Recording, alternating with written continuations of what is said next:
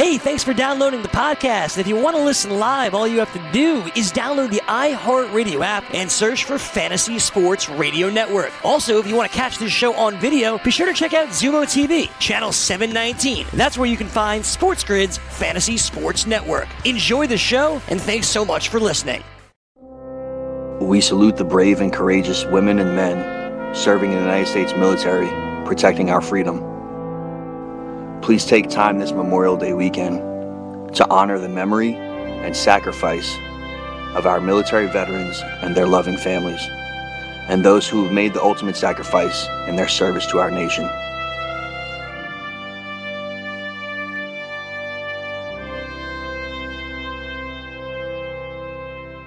Happy weekend. Welcome to Fantasy Sports Today. It is our weekend edition. Craig Mish and Joe Pisapia, as always, with you here. I hope you're having a very relaxing Memorial Day weekend. Those of you who have been going under uh, a lot of stress, of course, you got a three day weekend this week. Feels like it's been a three day weekend, honestly, for the last two months. Uh, but that being said, we have a lot to cover here on this one hour edition of our show. And then Joe and I will be back again, of course, on Monday morning for our full two hour edition. Joe, how was your weekend going thus far? It's going all right. It's raining today. Hopefully, tomorrow we get out in the sunshine. Uh, things are looking up on Sunday and Monday.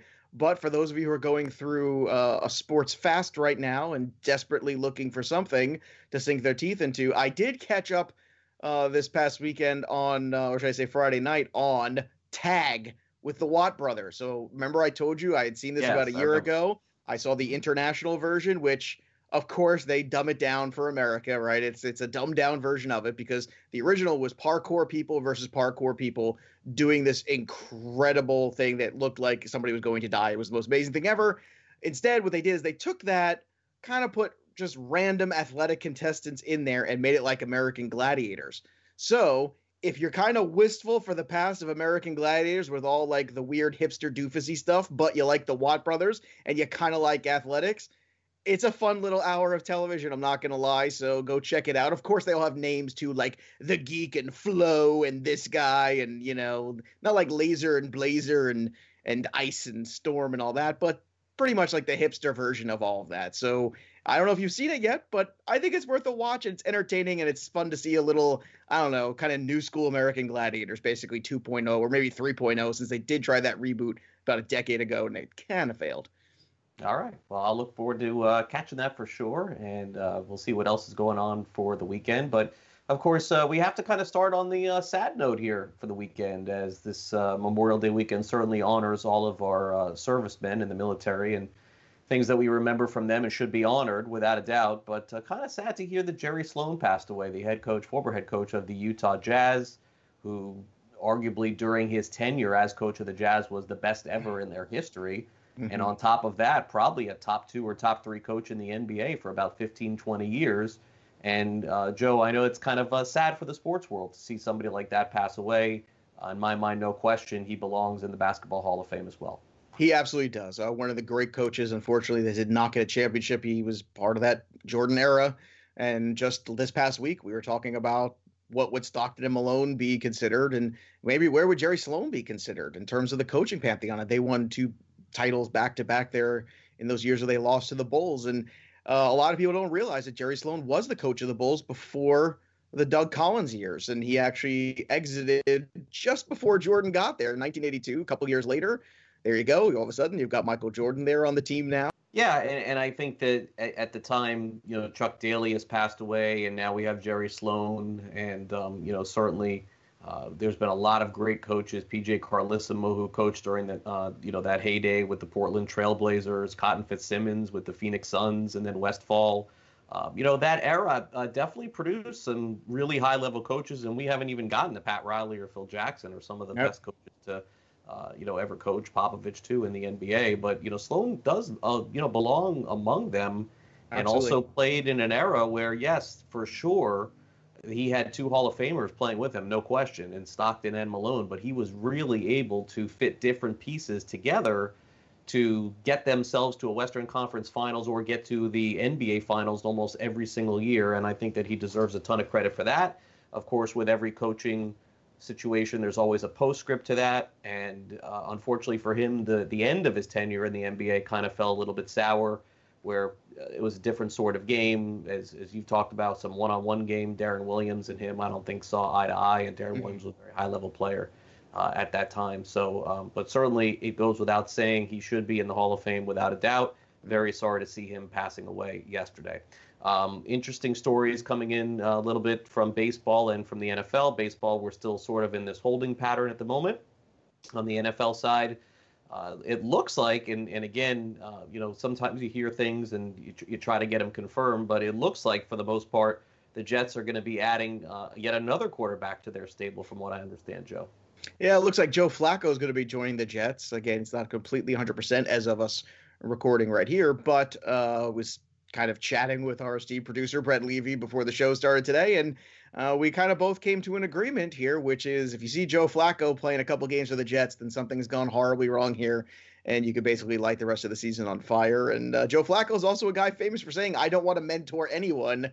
So I don't know if the uh, the tune has changed. Or he's just uh, maybe uh, just kind of the same Joe Flacco, and he thinks he's going to compete for the job. I don't know. Probably very unlikely uh, that that is the case. But oh, certainly, no. from the Jet standpoint, I mean, it makes a lot of sense, especially when you consider last year they kind of got caught with their pants down when Darnold went out, and then they were down to the third string quarterback very quickly. So bringing in a competent veteran quarterback certainly would make sense. So from just a depth standpoint, that makes a, a ton of sense. And you know, you could do worse than Joe Flacco in terms of trying to get somebody out there that, if there is an emergency situation, you know, the guys won a Super Bowl for God's sakes. Not a lot of guys can say that.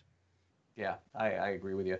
Um, you know, the, the part that really strikes me with Flacco is, as you mentioned, if he were to get into a game, something would have went wrong. I don't know how the Broncos thought that this was a really good idea last year. Now, I'll, I'll give Flacco this. He'd throw 25 passes a game at most. They tried to just run the ball into the ground and get out of there as fast as they could. But usually it was Flacco's seven or eight passes were just in the ground, missed, and there, and then all of a sudden he throws this beautiful deep ball, and there's Sutton or Sanders or someone else catching it for a touch yeah. or Fant, and that's how Denver stayed in the game. Like you, you'd watch four quarters of Flacco, yeah. and for three quarters and a half, you would say this guy doesn't belong on a field anymore. And then magically, it's like he has a few seconds back there, and he's throwing these beautiful bombs, and that's he's always had a good deep ball. That's the one thing about Flacco. He really Un- does. unfortunately, back in the day, most of them got dropped by Torrey Smith. Torrey Smith was notorious for being wide open for those beautiful uh, long passes, and then just dropping them constantly. But that you basically just summed up the career of Joe Flacco for uh, for the NFL. Uh, but from the Jets' perspective, it certainly does make sense, and I think it's uh, it's a smart signing for them. You can't have. I mean, it was such a terrible situation last year when the, the backup went down. and They went to the third string, and if you recall, the third string got zero reps that that week because they were trying to slowly work Darnold back in. He had no reps with the first teamers. He went out there and they actually got destroyed on the field. The poor guy, I think, was out of the league in a week, and it's right. just it's just terrible. You can't have that happen. So Joe Flacco makes a lot of sense. So it's a good move for the Jets, but yes, there's certain I don't say comedic value, but lightheartedness that will always follow whenever you see a transaction like that. But you know, sometimes you got to do what you got to do, baby. Yeah, it's funny. Um, you know, a few years ago, the Jets drafted this kid out of Penn State, Christian Hackenberg. Oh, sure. And, and I remember at the time thinking, this guy is horrible. He was not good with Penn State. Nope. And, um, you know, I, I mean, I, I, just don't know that they identify quarterbacks all that well. I mean, we're going on a long period of time of not a lot of success. I like Darnold, but I'm I do not think sure we can that... make an evaluation on Darnold yet. I know I haven't well, seen. This has got to be the year that we figure. It has it to be. I can't. You know, mono's a serious thing. As somebody who's had it in his life, I, I like Darnold. It was is a tough thing to get over, and I, I think Darnold does have potential. I think you saw two years ago the back half of that season when he stopped making as many mistakes. He's much more efficient with the football. Things started to turn around. The Jets started to look good. And last year, I feel like the season just never got started for him because of it. And then if, certainly it doesn't help going into this year not having a ton of receivers that you can count on. I'm as, as much of a talent as Mims is, the fact that there's no Enunwa, there's no Robbie Anderson, none of these guys that you thought were going to be pieces in that receiving right. core, none of them are there. So I don't know what that plan is because it's kind of like the anti Drew Lock situation, right? Because you have Drew Lock who is, you know, completely surrounded there with an abundance of talent, and then there's Sam Darnold looking of, well, who the hell can I throw the football to? And I think that's a big problem. Not to mention, God knows what the usage of Le'Veon Bell is going to be with Adam Gase. Yeah. Well, I'm a big fan of Bell, big fan of Gase. Maybe they'll get things straight. Um, you know, certainly uh, as we entered the weekend, Seattle was looking to beef up their running back position, talking to two different running backs, according to ESPN, Joe Devonta Freeman and Carlos Hyde. And, you know, certainly that doesn't bode well for Chris Carson. Obviously, his injury must be pretty serious if this indeed is the case. We heard that Marshawn Lynch, they were still kicking the tires on him. It looks like Seattle's running back situation is just going to be one to avoid this year. I knew it was incomplete going into the offseason, but it wouldn't shock me to see them bring in one of those guys to compete with Carson and maybe even Lynch too. Yeah, I don't know how much of a competition it is so much as an insurance policy. I think this is more of an indictment of where they're at with Rashad Penny's health, and that is not something we're going to look forward to. He's absolutely starting the year on the pup list, and really, uh, even though they drafted DeeJay Dallas, I think they are they're thin at that running back position. They don't want to necessarily have a situation where Carson goes down, or if he's not ready as much as they want him to be, and he needs to split carries in the first couple weeks of the season potentially with a veteran like a Freeman uh, or uh, like as you mentioned before, either Lynch or someone else like that or Hyde. I think what you're trying to do is basically get an insurance policy there because you don't want to hand over the keys to a rookie. That's not really necessarily what a team in contention wants to do out of the gate. So, yeah, it would make me slightly concerned about Chris Carson, but I'm not dropping him down the draft board just yet. A lot of the news had been very positive coming out about Chris Carson, so I think that's what I'm looking Where for. are you right going to have him ranked? Uh, Chris Carson's after that Kenyon Drake group. He is in that low end, that high end RB two group. I think that's where you have him. Uh, Black Book is looking at him. I'll tell you what, you know, you want to talk about guys like Clyde Edwards-Helaire, you want to take a chance on him over Carson? Absolutely. Uh, I would still take Drake over him. You know, I would take Gurley over him, but that's a story for another segment. Uh, but I think you have to kind of go with the guys that you feel good about. And let's not forget, having you know, had there been somebody who was healthy and ready, all those fumbles last year, Chris Carson might have lost that job. So you have to keep that in the back of your mind too. Yeah, no, maybe so. So you have him like top 15 still, basically? Yeah, he's still in that top 15. Like I said, I think this is more about depth than anything else. This move, so I wouldn't, I wouldn't overreact to it. Well, just at yet. least you kind of know if if it ends up being one of these two and not Lynch, it's a pretty solid investment to take Carson and then uh, whoever the backup is here. Although I'll tell you, uh, Hyde shocked me last year with how well he played. It would be surprising to see him do it again. And I think Freeman is done, but um, you know, to play to play, you know, 15 downs a game, he could certainly you know fill in and do things. But um, yeah, it's it's, going to be tough to trust Seattle for sure. Uh, all right, so we have a, a lot to cover here on the show today on Fantasy Sports Today. This is our weekend edition of the show. And uh, a little bit later in the show, what we're going to do is we're going to uh, cover a season in sports, so stay tuned to that. We also have our fantasy sports birthday. So, what we'll do is we'll take a quick time out here on the show, and we'll be back with more FST right after this.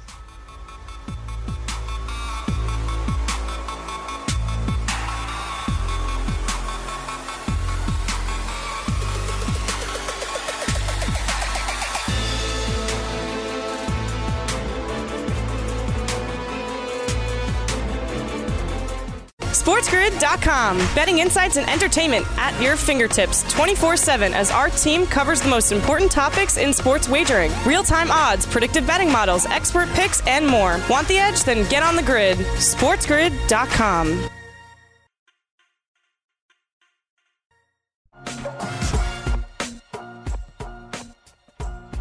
Time to get to some fantasy sports birthdays and this day in fantasy sports for our weekend shows, the 23rd of May and 24th of May, 2020. And I won't even go down the road of asking Joe what remembers him on this day, what reminds him of this day. Excuse me, Joe. That's that time I lost a limb. You know, that's. time my goldfish died. yeah, I, Oh, oh, yeah, I had a dog and it got hit by a car. Craig, anything else you want to, you know?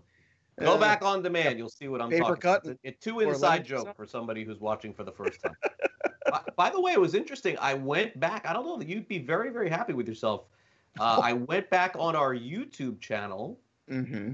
and I mean, randomly today, I was just on the YouTube channel, and I go just to make sure all our stuff is up. And someone commented on YouTube that you crushed me in some conversation. I don't know. You want to check that out? You'll be very happy about that. Mom, thanks. Uh, you know what? I'm glad she finally figured out how to use YouTube. I don't know It's what funny. it was regarding, She but it just said, "Oh, Pizza P is right all the time" or something. I don't know, Wow. Well, look, it's nice to have a fan, and uh, for that one fan, I, I appreciate you. Yeah, they're looking for a free black book, I think. Maybe. well, hey, uh, first of all, I, I mean, Crush, really? I don't know. Yeah, it was like really. thing. Yeah, it was funny. Yeah, it's like- I don't even know what day it was, but it was it was recently. It was this What was the conversation? You know what the I conversation? I didn't go that far. That's the problem. All right, now now I'm gonna have to go look just to see. But I will say this: I think that uh, anybody who thinks anyone's trying to crush anybody here in the show, that's never what we're trying to do. I'm the only one trying to crush you, honestly. Here. So. You, you try, you try, but I you can't keep me down. I just keep coming back for more. I'm like Jake LaMotta and Raging Bull. You know, I just keep coming back for more. No matter how many times you pound on me, it's fine. Uh, it's it's all right. It's an abusive relationship, but uh, at the end of every show, Craig says, "Oh, I love you, baby. Please come back tomorrow and do the show. Please come back." And then I do, and here we Uh, are on This is weekend. not Ike Turner, Tina Turner situation. It's very close. I, I'm trying to figure out what love does have to do with it, but uh, apparently not much. All right, puns aside, here we go. Fantasy sports today, this day in history for May 23rd. We start off in 1962. Joe Pepitone, he was a very popular Yankee. He was the second Yankee to hit two home runs in one inning back in 1962 on this day in fantasy sports. 1978, Great Bill hair, Walton. By the way. Pep- Pepitone did? Oh, have you seen the pictures Larry of David Pepitone back- always wears the Joe Pepitone jersey, if I'm not Oh yeah, oh the Pepitone jersey episodes, great. I mean, Joe Pepitone. Uh, but the hair, the Joe Pepitone, you know, back in the '60s, I man, don't that was. remember a lot about Joe Pepitone. I Oh well, I, you, you trust me, Were the Italian. Yankees not very good when he was there? No, this was in that '60s where they was. This was the waning years of End the of Yankees. Mantle, right? Is the end of Mantle into the Bobby Murcer years and things like that. But he had the full pompadour going, Pepitone. He was like the quintessential, like you know, he's straight out of a New York street gang looking guy. Very, very classy, very classy guy. Yeah, yeah. All right, 1978, Bill Walton of the Blazers named NBA MVP. How about this one? 2013, Patrick Roy named head coach of the team that he won a cup with, the Colorado Avalanche. People forget that that happened back in 2013. And here's one that I know a lot of people forgot. Kaz Matsui of the New York Mets broke their leadoff home run record. He hit his fifth. And uh, yeah, I mean, Kaz Matsui has his place in Mets history, Joe. I mean, look, yeah. I, look, I gotta tell you, he wasn't a great player, but he wasn't terrible either. Like in fantasy, he steal some bases, he gets some hits. He was a disaster. He was a disaster. he wasn't good. He wasn't good. I mean, there's Oh, worse. On, Here's here's all you need to know about being a Mets fan. The Mariners got Ichiro Suzuki, and we got Kaz Matsui. That's the uh, they the Yankees got Hideki Matsui. We got Kaz Matsui. Well, Uh, they- they had Hideki, uh, Hideo Nomo on the Dodgers. Who'd we get? Jung Sung Koo. You know, every time we go after some sort Hey, of listen, international Kaz product, Matsui, it never goes hold on a well. 2004, Kaz Oh. Matsui in 114 games, seven home runs, 44 runs driven in, 33% on base, 14 stolen bases. Just Now, look, I don't want to give you any numbers after that because they're not good. But that Uh, one uh, year, So you just want to give the numbers that support your argument. that's, it. That's all. I like yesterday, it's Anthony. Okay. Uh, you know what? I will say this. I have one fond memory of Kaz Matsui. I'm almost 100% sure this is accurate. He hit a home run opening day. And that was a very exciting thing. We thought, oh, look at this. And I, I also remember quite vividly that Kaz Matsui is the reason why Jose Reyes got moved to second base when he came That up, true, too. So that was another thing, and uh, and and Brett's verifying this. It wasn't. It was not amazing. And Jose Reyes, of course, eventually moved over the shortstop, and Kaz Matsui eventually moved out. But uh, yeah, it was. Um, again, we don't do a good job of of bringing in the imports for the most part. It's been uh, The Mets. been a long run. Yeah, the Mets. Yeah, not a good job. Not a good job. 2018, the NFL on this day announced that players must stand for the national anthem if they are on the field. This led to months and months and months of annoying discussion back and forth, back and forth, and all of the shows talking about you got to stand, you can't stand, you got to stand, can't stand. Unbelievable how long this went on for, but this is when it began two years ago. I bet that people feel like it was a long time ago. It really was. It feels like a millennium. How many things have happened since do then? we have right? perspective on this yet or no?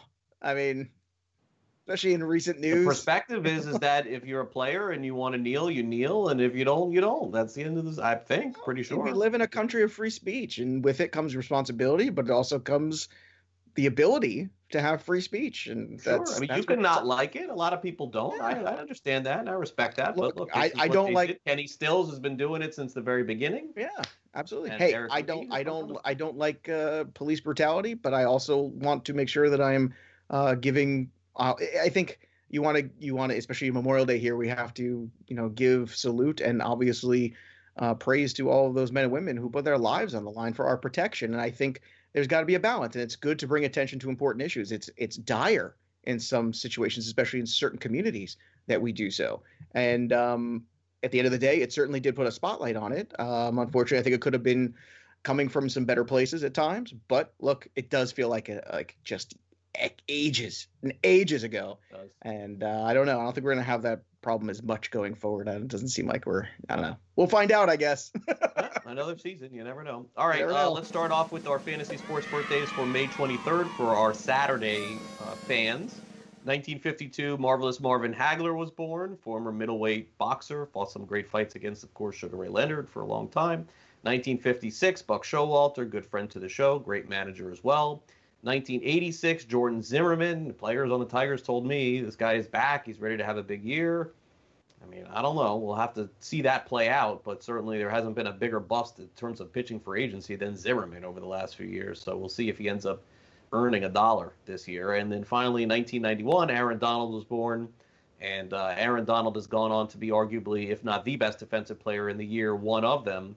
And it's really funny that, uh, look, Aaron Donald was supposed to be a good player in the NFL, but this is a better player in the NFL than he was in college. Uh, Donald was good, but no one expected the Rams to basically land a superstar player. In fact, they the year the year that they drafted Donald, they signed Kendall Langford to a multi-year deal to play the same position. Mm and it just so happened that Donald became a beast in the NFL. So you know, sometimes players in the pros uh, find their way, and Donald is a good example of that. Absolutely, he's working his he's working his butt off too. I mean, this is a guy who works so hard at his craft. It's so hard in the gym too. You see all the videos of this guy; he's a beast. And on top of that too, uh, you got to worry too that the Rams are in such dire straits with the cap going into the next year or so. I, I don't know what's going to happen. Like it could be very well we see Aaron Donald on their team in two years. I'm just saying it's a, it's a distinct possibility. And on we go to this day in fantasy sports history for May 24th, and we have 1935, the first baseball game played at night. The Reds beat the Philadelphia Athletics by a final of two to one. 1984, the Tigers win their 17th game in a row, which at the time was an American League record. Of course, the A's went on to break that. 1992, Al Unser Jr. wins the Indianapolis 500. And then I thought this was important to bring up from last year, Joe. Unfortunately, we have nothing to compare it to this year, but in 2019, on this day, 59 home runs were hit in baseball, the most in history since 2002, and the second most all time. Home runs were hit last. Not year. bad. That was a pretty good day. You know, going back to the first night game, I remember very, very fondly that first night game in Wrigley Field and what a big deal that was. And that was the last one. And up until the late 80s, the Cubs did not play night games at home. And it's an amazing thing to think about that if you want to go to Cubs game, you had to go during the day, even on the weekday. And there's a lot of people that think that that was kind of partially why the Cubs over the years struggled because of so many day games and the players and some of their habits, let's just say in the 70s and 80s, really didn't uh, portend right. very well to day games. Yeah, I mean, I remember the Cubs like it was yesterday, and I remember "Let There Be Light," Harry Caray. I think oh, yeah. Murray was there, if I'm not mistaken. So, yeah. Um, yeah, I mean, now it's like it just it just basically happens. We just assume it, but it's crazy to think that a lot of teams did not play at night, even into the 40s. Uh, but it'd be fun for us now to have day games. Take them right now. we'll take any game we get. Well, let's have brunch game. games. What do you want? Let's have a morning game. Let's People all get into the KBO. I mean, I don't know. Uh, they are. They are. Hey, all right, look, baseball's um, baseball. You know. Yes, but you're not waking up at three in the morning to watch. KBO, are you? Oh. Not for KBO. No, wake up three in the morning because I'm old now. Two in the morning. All right, this day in fantasy sports history for May 24th. This is for you people watching on our Sunday show.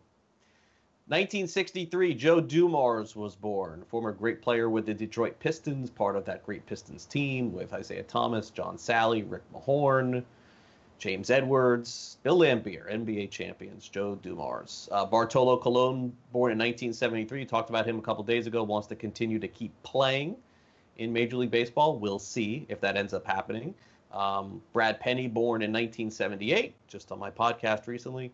1979, Tracy McGrady started off looking like one of the best players in the history of the game, ended up being a really good player, great player, but uh, Hall of Fame, I'm not sure um, if he gets into the Hall of Fame. And then 1993, Nelson Agholor of the Philadelphia Eagles, who had uh, a famous meme with a guy saving a baby inside a house, which has made him more popular.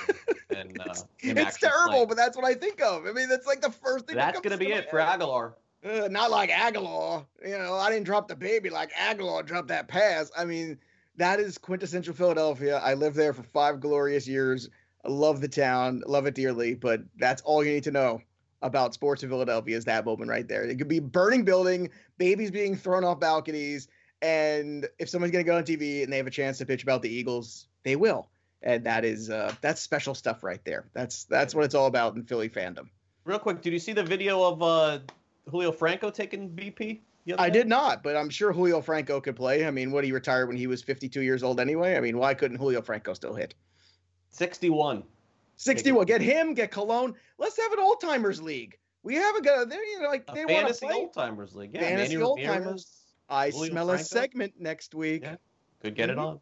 Yeah. We'll be back with more fantasy sports today in a couple of minutes. Gray Albright will also join us on the show in just a little while. This is FST here on Sports Grid. Don't go away.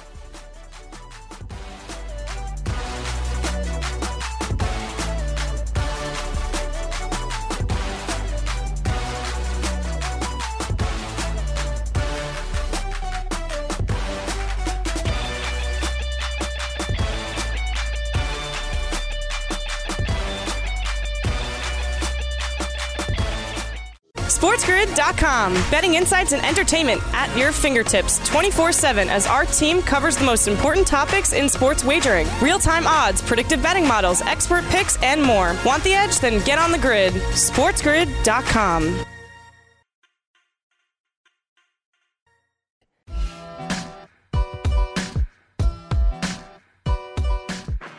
Welcome back. It's time for a season in history. And today we're going to go back to 1997 the NFL starting to really make its moments uh, late in the 90s into the 2000s where it becomes the sport of choice for everyone. Uh, really, some exciting players and just a laundry list of Hall of Famers coming out of this season, Joe.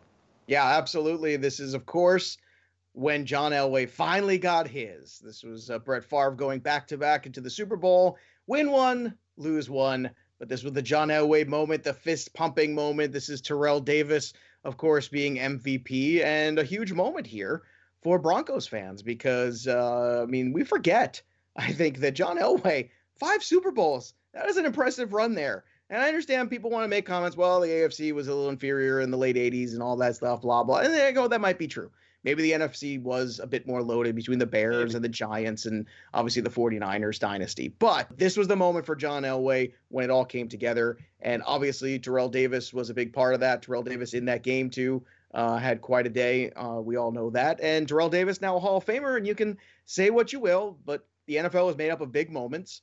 And I guess the folks who voted really thought that Terrell Davis, at the end of the day, had enough big moments that mattered so much more than, say, the length of the career. And I know we all struggle with this, and I know we've kind of talked about it, but I'm not sure where you stood. Is he is he a Hall of Famer in your mind or not? I, I don't think so, but but you, you know what it is is I think that we'll look back in 10 years from now and we'll have a different opinion. We'll say yes because we are going to have a really mm. hard time getting running backs into the NFL. And even in that short period of time that Terrell Davis was a superstar, which was only three years or four years, that's probably going to end up being the shelf life of the NFL.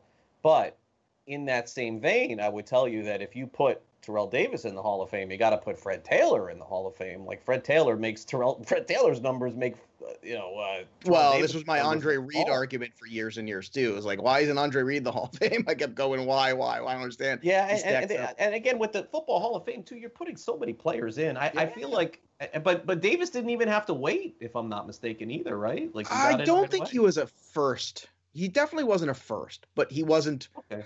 he wasn't tenth either. You know, I want to say right. it was like a year or two, but he was not a first ballot one. That is for sure. Uh, but uh, a guy who was a first ballot running back, a Hall of Famer, was Barry Sanders, who led the league in rushing that year with 2,053 yards. I mean, we can wax poetic all day long about Barry Sanders, and for those people who just see the highlight reels you know, I don't think you quite grasp it. Those are great moments, but it was also watching him sometimes make just a five yard gain out of what would have been a five yard loss. That's Not right. only, you know, and that was the little things that he constantly did. And had he played with better offensive lines, there's some people that say, well, maybe he wouldn't have had as many highlight reels, but I think he would have probably played longer. And I think obviously when push came to shove here, he was faced with do I want to play more? Do I want to go somewhere else? And he didn't want to go somewhere else, but he didn't want to stay where he was. And unfortunately, we kind of got robbed of a few good more years of Barry Sanders. However, peak Barry Sanders for me was, I think, the most entertaining runner back running back that I've ever seen. That's the best way I could put it. I don't know about best, but most entertaining. I saw him rush for 200 yards in person against. Tampa Bay. I was at one of those games that he Incredible. did that. It was just yeah, I was. incredible thing to watch. If you see, if you watch those highlights and you see him playing in Tampa, I mean, he crushed the Bucks. But Oh, if, yeah. but he really crushed the Bucks in Tampa for some reason. I don't know why, but he really had some big games there. Um, w- uh, did you play fantasy at this time, or were you just getting into it, or you had played? Just getting into it in college. This is my college. had- years, I had so I was played just getting for- into fantasy. I, I had played. There's two things that I would tell you uh, about Barry Sanders in fantasy.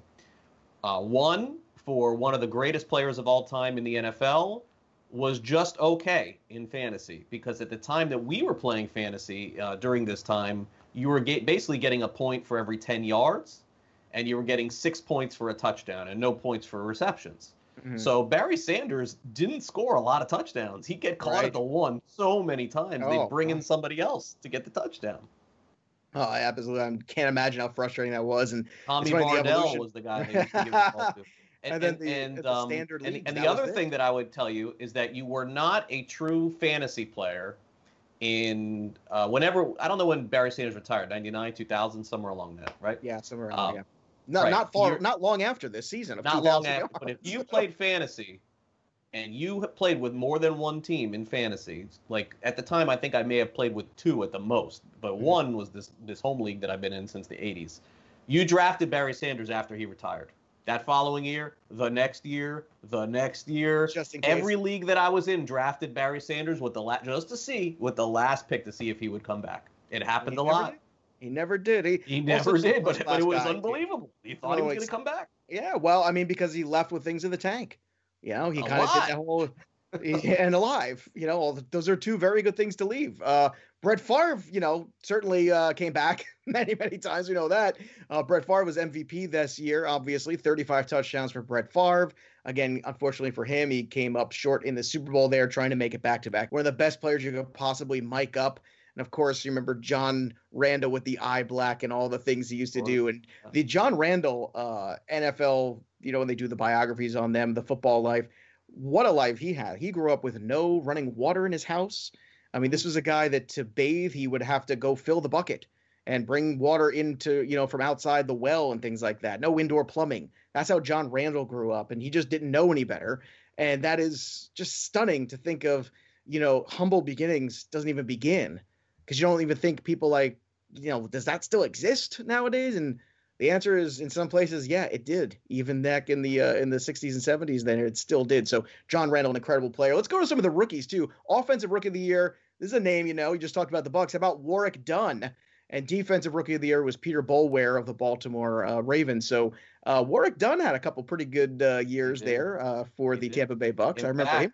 My, my memory, well, there's a few with Dunn, and, and I covered Dunn Mhm. all the years in Tampa Bay. Alstott was there too, if you remember. Oh, sure. um, I love Mike Alstott. No, Yeah, where's Eric the new Redd. Mike? Oh, Eric Eric Rett Redd. was a very good fantasy running back. He rushed for 10, 10 touchdowns, over a thousand yards, and then he held out. And the Bucks had a feeling he may, and that's when they drafted Dunn and they drafted Alstott, and essentially Rhett was shown the door. Uh, I know Errict Rhett very well uh, from South Florida too. He was a Gator as well, and I was sad to see that happen. His career could have been a lot more. I think he made a mistake at that time. But uh, in terms of Warrick Dunn, he had one of the best games in the history of fantasy football. He and Marshall Faulk on, I believe, a week 15 or week 16 Monday Night Football, Joe, each scored five touchdowns in one game. Unbelievable. Unbelievable. A- Yeah. And, and imagine playing in your playoff. Oh, you know the question. I got Dunn. He's got Faulk. What happened? well, I mean, well, you know, I mean, it was the most. You got to look this game up. It was the most insane game I can ever remember Uh, it, it was an, it was a playoff game in fantasy football. I think it was like 33 31 well, that's even more amazing than a playoff game too when you consider that. I mean, the the likelihood of two teams still being in the playoffs with those two players and squaring off against each other. That's right. A, you can only imagine. It was, it was one of the best games I've ever seen. Yeah, great Wow, that is unbelievable. Well, let's let's dig into the draft of that year in 1997 as well. The number one overall pick went to the St. Louis Rams, and they took Orlando Pace, and I think the rest is history there. Uh, certainly a great career for Orlando Pace. Uh, number five overall pick was Bryant Westbrook. Uh, and then, of course, you had uh, some other lesser known picks there going until Warrick Dunn at 12, but 13 turned out to be lucky for the Kansas City Chiefs because they drafted a Hall of Famer, Tony Gonzalez, 13th overall. Tight ends typically don't go this early in drafts, but if you're going to go make a selection, you might as well select arguably the greatest of all time at the position in Tony Gonzalez. Um, yeah, I mean he's he was he was what what were his numbers uh, like that year? I guess I'd have to check that. But well, yeah, his rookie year like, they were they were not great. Uh, his rookie year he actually struggled, but when was you start the greatest to, of all time, tight end, yeah. I think overall, when you put in uh, pass catching ability, run blocking ability, when you put in the, his ability to score in the red zone, in my opinion, he's the most complete tight end. Um, Rob Gronkowski could have been because he was even better at blocking. Yeah, I, Gonzalez I thought, I thought Gates' numbers probably are better than Gonzalez. His numbers are, but he's not nearly the the blocking tight end at times that uh, Tony Gonzalez was. I think when you I'll say the all, number one tight end of all time was Kellen Winslow from the Chargers. I don't think there's an argument. That's why I said I think it's uh, it's uh, you'll. I don't think you can argue against Kellen Winslow. Yeah, that's arguably. Right. I think I'm going to take Tony Gonzalez, but again, okay. it's the longevity. He played such a long time, and I want to say he's the all-time leader in touchdowns as well at the position. Uh, in terms of you know, we're always looking for bonuses at the tie at the uh, in the draft. Obviously, at pick number 36 overall, the Giants took Tiki Barber, and that was when the oh, Giants started to become relevant again. The Cardinals took Jake Plummer, and then Corey Dillon went to the Bengals right after back-to-back picks 42 and 43. Corey Dillon and had a great career too. He sure did, and Corey Dillon, of course, did have that great run with the Patriots too, where the Patriots were still running the football and playing defense, and Tom Brady was just making plays before he became Tom Brady leading the league in passing. He wasn't. He was Tom Brady just making plays, and Corey Dillon was running the hell out of the football. A lot of people forget that. And Jake Plummer, one of the more fun mobile quarterbacks out there. I think one of those things where okay. it wasn't always great, but it was fun to watch with Jake Plummer. Yeah, I right. yeah. yeah, I didn't mind Jake Plummer at all. Yeah, and of course, after this year was over, '98, they go back uh, to the Super Bowl, the Denver Broncos, and win back to backs, uh, solidifying John Elway's legacy. And it's funny because that really did turn things for Elway. He was considered the guy who couldn't win the big game. And then two years in a row, he wins the big game. And of course, he wins the big game because it was the first time in his career he had a running back of the stature of Terrell Davis. And yes, a lot of people will make the comments that after that, there was a carousel of running backs who were very successful in that system. But I don't think when you watched them, you ever thought you were watching the best player in the game. And I think for a couple years there, we were watching Terrell Davis. We thought he was the best player in the game. So I think people should put that to bed because TD was definitely helped by a very good blocking system and a good running scheme and a good offensive line. But he also worked his butt off to be that good, and he was dominant at the time. And none of those other guys, I would say Olandis Gary or Mike Anderson, were dominant. I would say that they each had their dominant season. I would they disagree had good seasons, that. but and I think that that's what hurts Terrell Davis. But you ever thought about those guys as the best running back in the league? Because we thought TD Mike, was. Mike Anderson's numbers would stack up with the best running back in the league for one year. They would. They were good. They were not TD good. So I, I could mean, pull them up. none of them scored. None of them rushed for two thousand yards and twenty touchdowns. But if I had to Google the stats, I would guess Mike Anderson rushed for 12 or 1300 yards and 10 touchdowns. The yardage totals were there, but we're talking about somewhere about like 1500 yards to about 1200 yards. We're talking about, you know, a guy scoring enormous amounts of touchdowns versus, you know, 10. Like, what, definitely RB1 status guys, no doubt about it in terms of fantasy. But in terms of dominance, I'll still go with TD, and I wanted to give him some credit there. There you go. We'll take a brief time out on fantasy sports today. Coming up next, we'll be joined by Gray Albright of Razzball.com. Believe it or not, over the past week, Gray got a haircut. Did it go well? Did it go poor? You'll find out next, right here on Fantasy Sports Today on Sports Grid. Craig and Joe back with you for another segment as we're joined by Gray Albright right after this.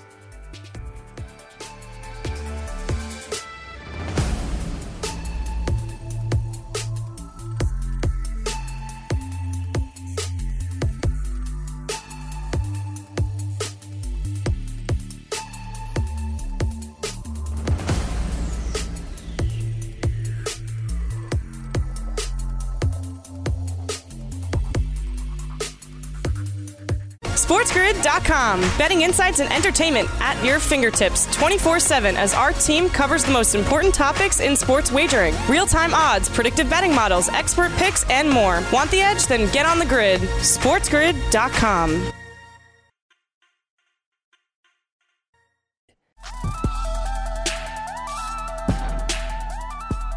And welcome back to Fantasy Sports Today. Always fun to check in with our good buddy from Razzball, razzball.com, where the projections are constantly changing to adjust to a uh, constant idea of a possible and impossible baseball season.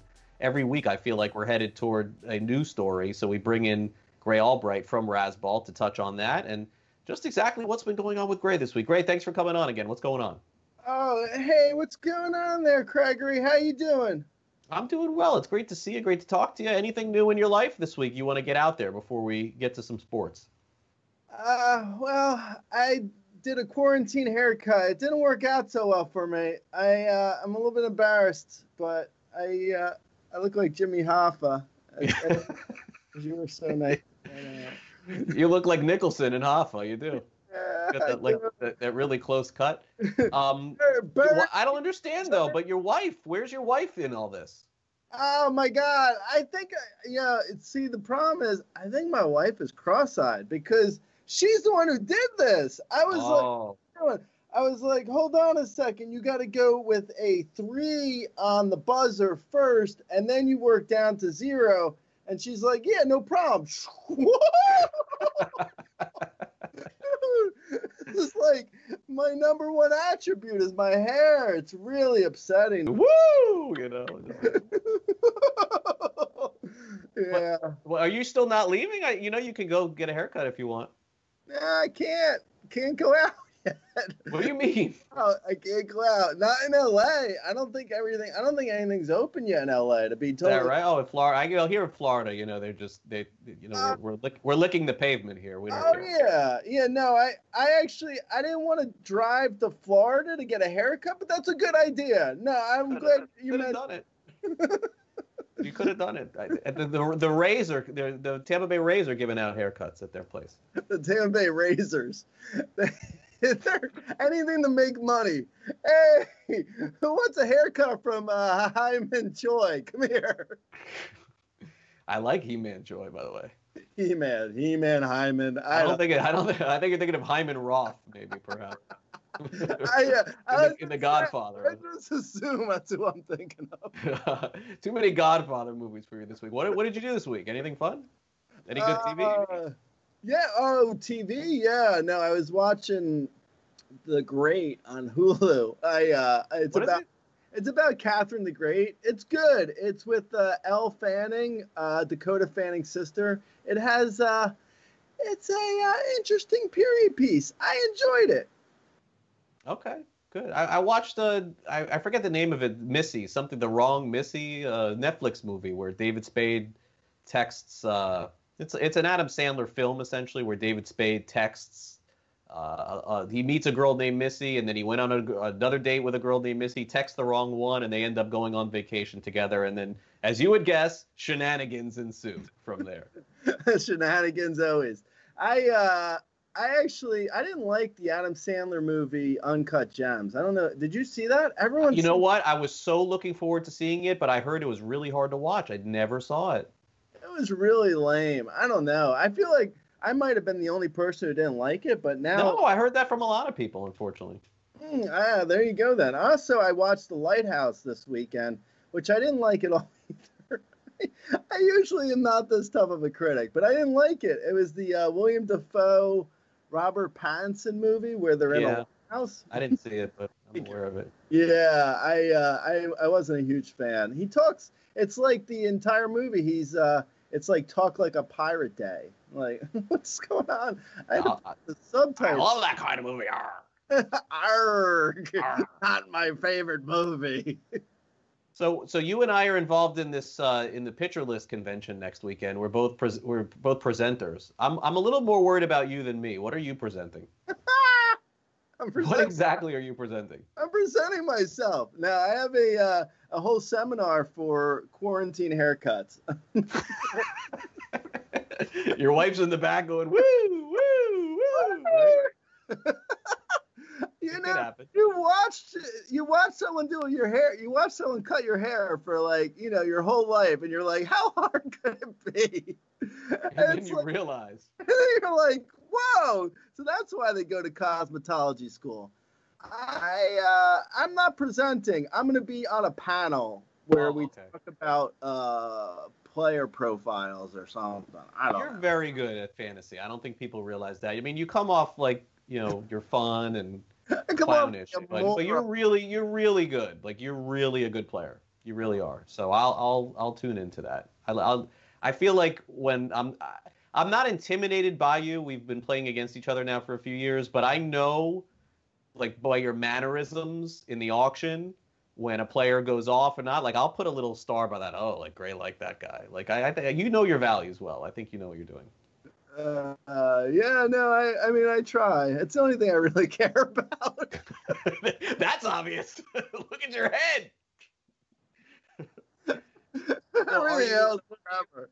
okay, so yeah, I'm I'm doing a um, like a inside baseball, what it's like to be covering the game, and sort of having some inside info, info on players and stuff. Like Are you that. doing like a uh, AV presentation, or is it just like you're winging it? I'm assuming I just show up and and don't get a haircut. That's it. I'm assuming. You... Do you see how high? Like people thought I had no hair. Like I first of all, I I am losing my hair, but people thought that I had like no hair at all. Like, look at this big thing I got going. No, your hair looks good. It's a little puffy. It's all right. You could use a little bit of a haircut. I'll step my Look at this. A lot coming in here. So, our, um, as, as we as we head toward Memorial Day weekend, I feel like I've changed my opinion so many times on this. It's worthless. Oh man. But but I but I love yours. I I don't know, man. I, I'm.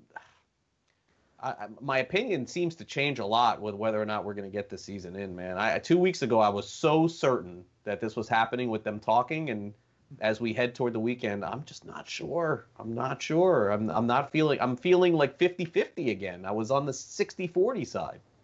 Yeah well i was like that last week. I uh i was going through that. I'm still in that too. I'm still in that like down yeah. mode where i'm not sure a season's going to happen anymore. Whereas you know earlier in like april not not that long ago, even though it feels like about three years ago. Right. In April, I really thought there would be a season and it would start on July 4th, as we discussed.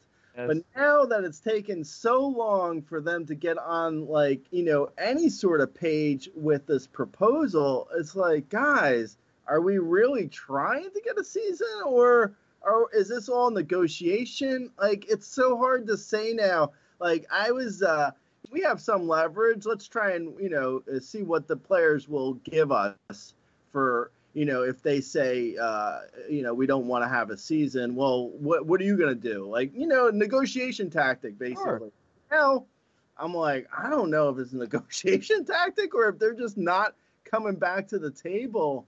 I don't know. There's not like like with most seasons when you have a uh, a strike. I, am sure you remember '94. You have like a negotiation, it's like you know it's a back and forth, and you realize that it, you know someone they're going to come to the table at some point. But with this, it's like, does coming to the table mean you know risking your life? If so, maybe you know like I've been saying now is like maybe some players just don't come back like until I think that's realistic. I, I think that what's happened is baseball is essentially having to go through the CDC to get everything approved. And it's as simple as you and I talking, and, and we're coming up with some ideas, and it all sounds good, and they're going to play. And then all of a sudden, I think it hit them with the shock of what will actually be required to play. And I know that a lot of the money has been discussed too, and that is a part of it.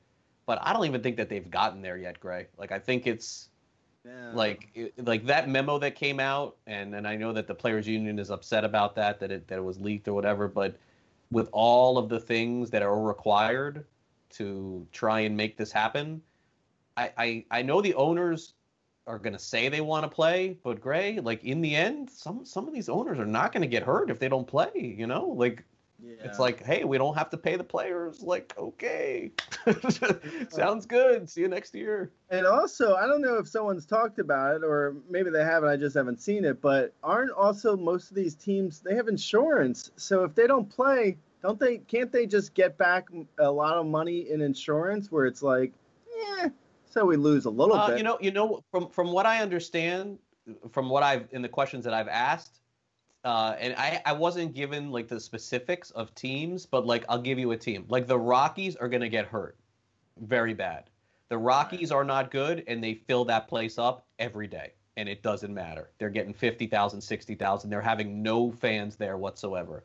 If they played a season where they had to play, pay the players and have no fans, they'd get crushed. They'd get crushed. They're paying out, you know, an 80, 100 million dollar payroll and not making anything back, or whatever they make off their TV contract, if there is a TV contract.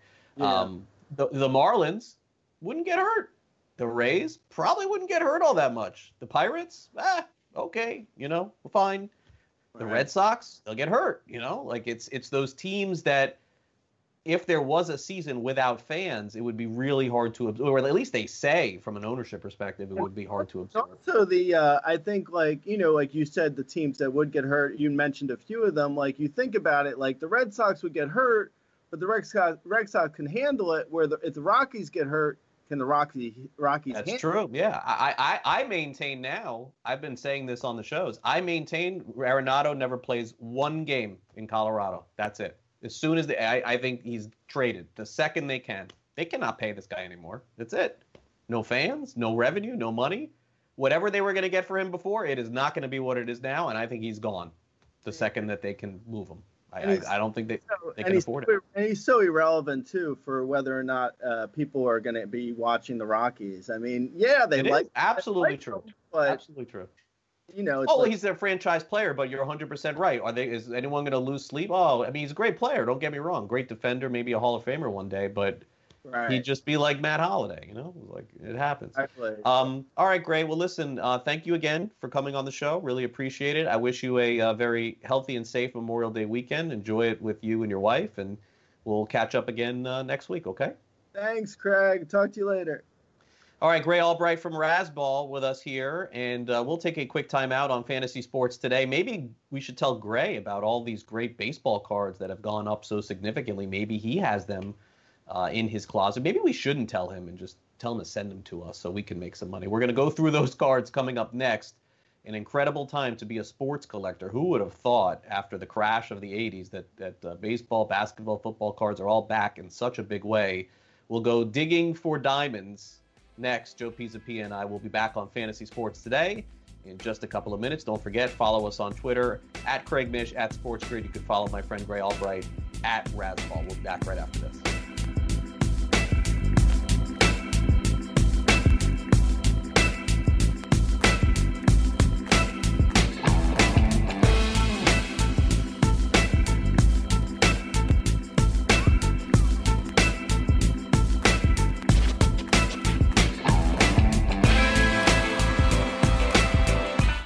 SportsGrid.com. Betting insights and entertainment at your fingertips 24 7 as our team covers the most important topics in sports wagering real time odds, predictive betting models, expert picks, and more. Want the edge? Then get on the grid. SportsGrid.com.